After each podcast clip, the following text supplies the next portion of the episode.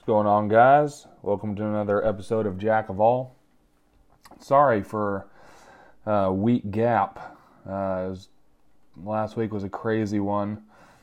Had kiddos for a couple of three days by myself while Kristen was in Las Vegas, mirroring somebody at a wedding, learning from somebody who's kind of top of the industry. So I had the three kids. People are like, "Oh, how's it going?" I was like, "Fine." I set my bar extremely low when it comes to me parenting those kids. So survival is basically all I'm going for. There nothing good happened. Um, they're like, oh, did you did you read at night? Nope, didn't read at night. Um, they watched 22 hours of TV a day. Just kidding. But we went on walks. We did our thing. But I'm like, man, as long as at the end of our time, I have as many kids as when I started. I'm considering it complete success. So, so anyway, all that to say, sorry for for taking a week off. Um, remember a few podcasts ago, I said um, I had that homeless interaction, and I said, you know, it just kind of got me thinking that I don't do this enough, and um, not like a shame thing, just more of a conviction of, hey, start looking for this more. Look for the opportunity to help out in this capacity more. Well, I had a lot of opportunity last week. And the first one, um, uh, they both involved Gage, um, my boy. So we were, where are we coming back from? Somewhere. And it was raining, like pouring. And uh, I started to talk to him about what I had realized about, you know, just homeless people have nowhere to go in the rain and they're just kind of trying to bundle themselves up. Pretty much that story that I shared on the podcast, I shared with, shared with him. And he got it enough to be upset. And so then I said, well, what should we do? And we kind of group thought and said, well, let's go to Del Taco, get some food. Del Taco is my idea, and uh, just look for somebody to give it to. And so he said, yeah, that's great, let's do it. And we talked enough about it that he started to get excited about it. So we bought some food and um, got two bags of food. We had seen uh, these two ladies that we had passed that were on the side of the road, so we doubled back. Took us about ten minutes to get back to him. I parked and I said, Gage, I want you to go take these uh, these two bags to those ladies. I want you to do it. And he said, very honest. He goes, Ah, that makes me nervous. I said, Why are you nervous, buddy? He said, I don't know. Um, it just makes me nervous. I said, Well, I understand that. I'll be right here and I'll be watching the whole time, but I think this will be something really cool. And he kind of psyched himself into it and said, okay. He took the two bags and he ran over uh, to these two ladies. And one thing I love about Gage is he never just like drops something off. It's never the task, it's always the person. And he went over, he gave this lady these two bags of food, and she was taken aback that this kid was bringing it to him. And she looked over at me because uh, she knew he came from my car and gave me like this thumbs up and this touch of her head, like I really appreciate this. And uh, then Gage stood there for like 40 seconds talking with these ladies, and then afterwards he came sprinting back over, and oh man, I was just, I was bawling. it was just the sweetest. You just talk about you know you want your kid to to see needs and to meet needs and to care about people and when you see it actually happening, it's just it's something else, man. That kid is something else. And so I just told him how proud of him I was. And when he got home, he wanted to tell mom, and just a cool moment. So um, then the other was two days ago. We were walking down Main Street, and there's a homeless guy on the side of the street. He had his little walking stick there and looking pretty disheveled. Actually, his face looked really swollen. Uh, looked like he'd uh, having a rough go at it. We'll say that. And Gage goes up to him and goes, "Hey, man," which is how he greets everybody these days. I think he got that from me. And the, and the guy goes, "Hey, buddy." And Gage just launches into this thing and he's like, "Wow, cool stick." and I like your shirt. And wow, what a great mustache. and the guy is just like, you know, drinking from water hose. And, uh, wait, that is what you drink from. Drinking from a fire hydrant. That's better. And, uh, he's like, thanks. And then Gage goes, I love you. Bye. And just starts bounding off down the street. And the only thing I took from that, you know, that that convo can happen from anywhere. I know my son has such a sweet nature, but one thing I loved is that he was not off put by this homeless guy, you know? And I think that that is from exposure. Just the more and more we interact with people, the more that doesn't become a weird thing or, you know, an ostracized demographic that Gage just connects with those people. And the other thing that I loved was who was right behind Gage when he had that conversation? Jace and Tatum, my twin three year olds, were standing there holding Gage's shirt as he did this. And so I'm like, man, they're learning from Gage how to just reach out to expand your comfort zone. because, you know, if you just expand your comfort zone, more and more things fall into that, which is a good thing. And they get to learn how to love people and I don't have to teach those kids crap. They're just learning it from each other. So, pretty cool, proud parent moment this past week. Um, movie I watched the other day. Uh, tough transition here, but um, I watched Forrest Gump again the other day, which is one of my all-time favorite movies, and I think there's so much that you can learn from Forrest Gump. Um, one of the scenes that I love, I, I don't think I did a sermon on it, but I was going to one time, was the scene, if you remember it, where um, uh, Lieutenant Dan, right? They they go into war. Lieutenant Dan gets pretty much blown up. Uh, was it napalm? No, no, just by by something, grenade or something. And uh, so Forrest Gump saves him from the forest, pulls him out, and then like pulls out I don't know, 20 other guys, right? And so he becomes this hero. And then you have this moment where Lieutenant Dan um, is in his bed.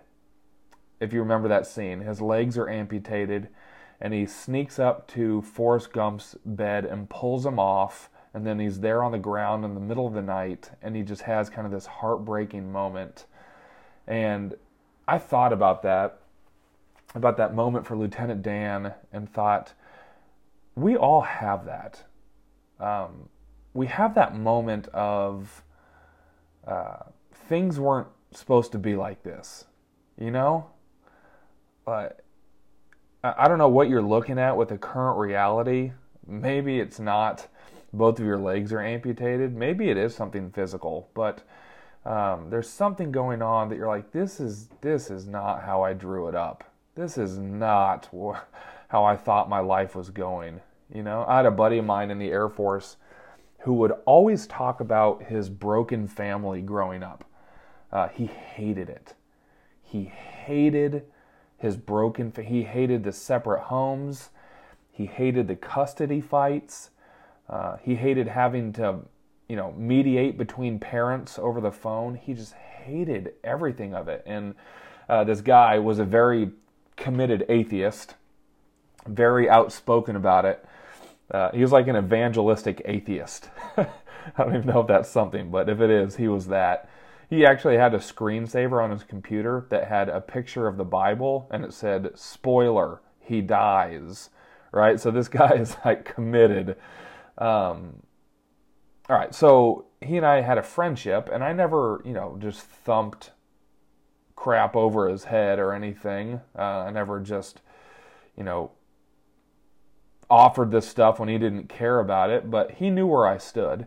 Uh, we would have conversations all the time about everything, all things about life, and we would have lengthy, frank convos about faith. You know, we'd go out to eat. Like I, I love this guy, and he and he loved me, man. It was it was a good friendship, um, but he just it just never soaked in. Like it was never something that he wanted. Well, one day out of nowhere, uh, I get a call from him, and he, I could tell instantly that something was really, really wrong. And he says, Graham, My marriage is over. And he's bawling, right? My marriage is over. He just keeps saying that. And I'm and I'm like, "Oh my gosh, dude, I'm you know, what and he just wouldn't settle down. And he's like, I'm to be the father that I hated. We're to have the broken marriage I hated. I've become what I've hated. And he said, I need some encouragement. And so I said, All right, dude, listen, especially right now when you're hurting, I don't want to push anything on you. Okay? But there is definitely a place that I go to when I need truth. There's a place that I go to when I need peace and when I need love, and that's the Bible, right? And he goes, Graham, I knew you'd say that. And that's why I called you. I need some encouragement. That, that, that's something, huh? That's something. That's, this guy could, I don't know, could make fun of it all day and you know, I don't even think it was the content really. You know, I I don't think that's in that moment he's like I'm going to trust the Bible. I don't think that that's what it was. I think that in that moment he said, I know where I can go for somebody who loves me. I think that was it. That he he trusted my love for him, my unconditional love for him, and knew that there was kind of a supernatural source from it. So here's the verse that I gave him. Uh, I didn't tell him everything is going to be fine because what do I know? I don't know that. You know, I didn't say uh, you guys are going to work this out because I don't know if they will or not. Um, uh, here is what I told him. I read John 1:12. and it's a verse that says this, "But to all who believed him and accepted him, he gave the right to become children of God." Uh, doesn't sound groundbreaking, but um, to all who believed him and accepted him, he gave the right to become children of God. Uh, yeah, I told him, listen, buddy, if you're anything like me, when I read that, I'm embarrassed. You know, I just assume that God is thinking, you know, well, that's not for everybody. Certainly you don't qualify, you know. Or God thinking, dang it, I wrote that verse before I knew you were going to do that and screw everything up.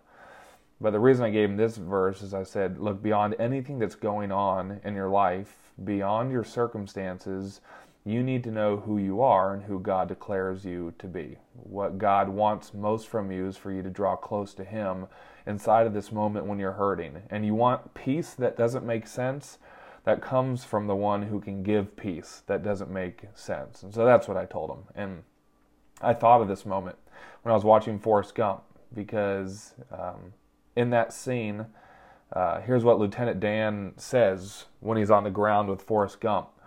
He says, It was my destiny to die out there with my men. This wasn't supposed to happen. Not to me. I had a destiny. I was Lieutenant Dan Taylor.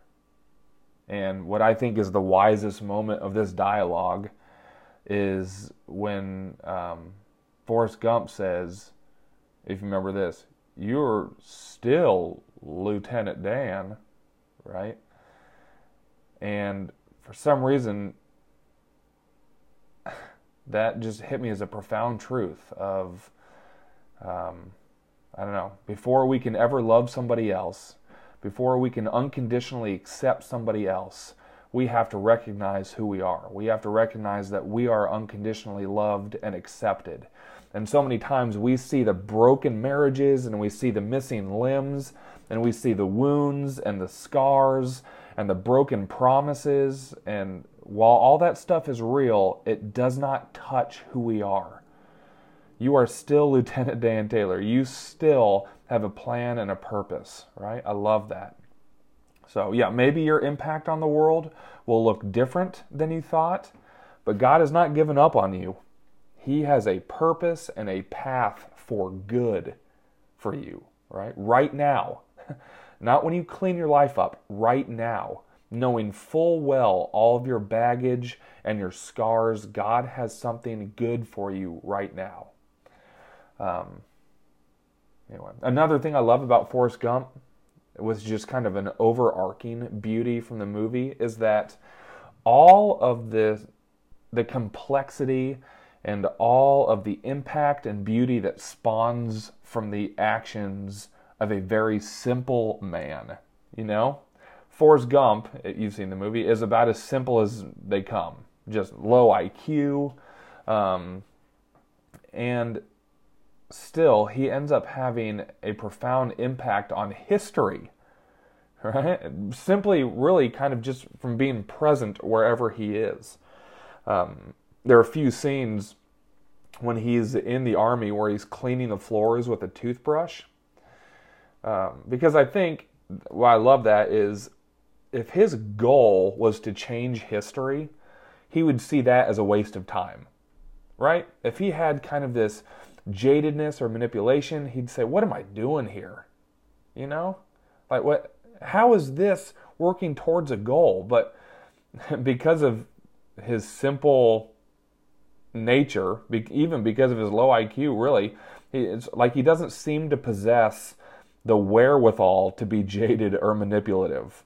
You know, so he's naively, innocently just present wherever he is. I think that we can learn so much from that because um, I've known people like that. People who live their life simply and they have always impacted me. Um, actually, you know, even to go along with kind of this, um, with the mental handicap, people who transcend you to almost a spiritual place just because of their innocence and because of their love. You know who I feel that way the most about is people that I have interacted with with Down syndrome. I don't know how much experience you have, but I have probably heard the word angel attributed to people with Down syndrome more than any other demographic of people. Have you ever noticed that? Like, you just heard somebody say, I spent time with this person or that person and they had so much joy. It was just like they were an angel. And yeah, I think that there's maybe a theme with this. we we feel sorry for people with Down syndrome, right? We call it a disability, but maybe the supreme gift is to remain present um, and simple in a life that God created to be simple. You know, to not have to figure things out, to not have to rule the world and be a step in front, just to simply enjoy life and add value to the people around us. It feels like we try to complicate uh, a very simple role, a very simple purpose a lot. I personally believe that God has a path and a purpose for us. And who knows what that is, right? That may be shifting history, Forrest Gump style, or it may be something seemingly more insignificant. But I don't know. Let's make sure that we remain present enough to be used in the room we're in. Uh, because chances are that's where the most impact will happen. And uh, maybe God has you with a toothbrush cleaning floors right now, and you think, this is not what I thought my life was going to look like. He's got a plan, He's got a purpose, and maybe right now He's cultivating the ability and allowing you to practice being present with Him and present with other people to prepare you for the next season that He has. So, you are still Lieutenant Dan, no matter what has happened in your life, no matter what um, missing limbs or broken promises you're looking at from your past, God has a beautiful purpose and plan for you. And if we don't complicate it, if we boil it down to the simplicity that God has intended, we will find that we have incredible eternal impact in the people around us. So, a little bit of an encouragement for today, and uh, we'll try again tomorrow.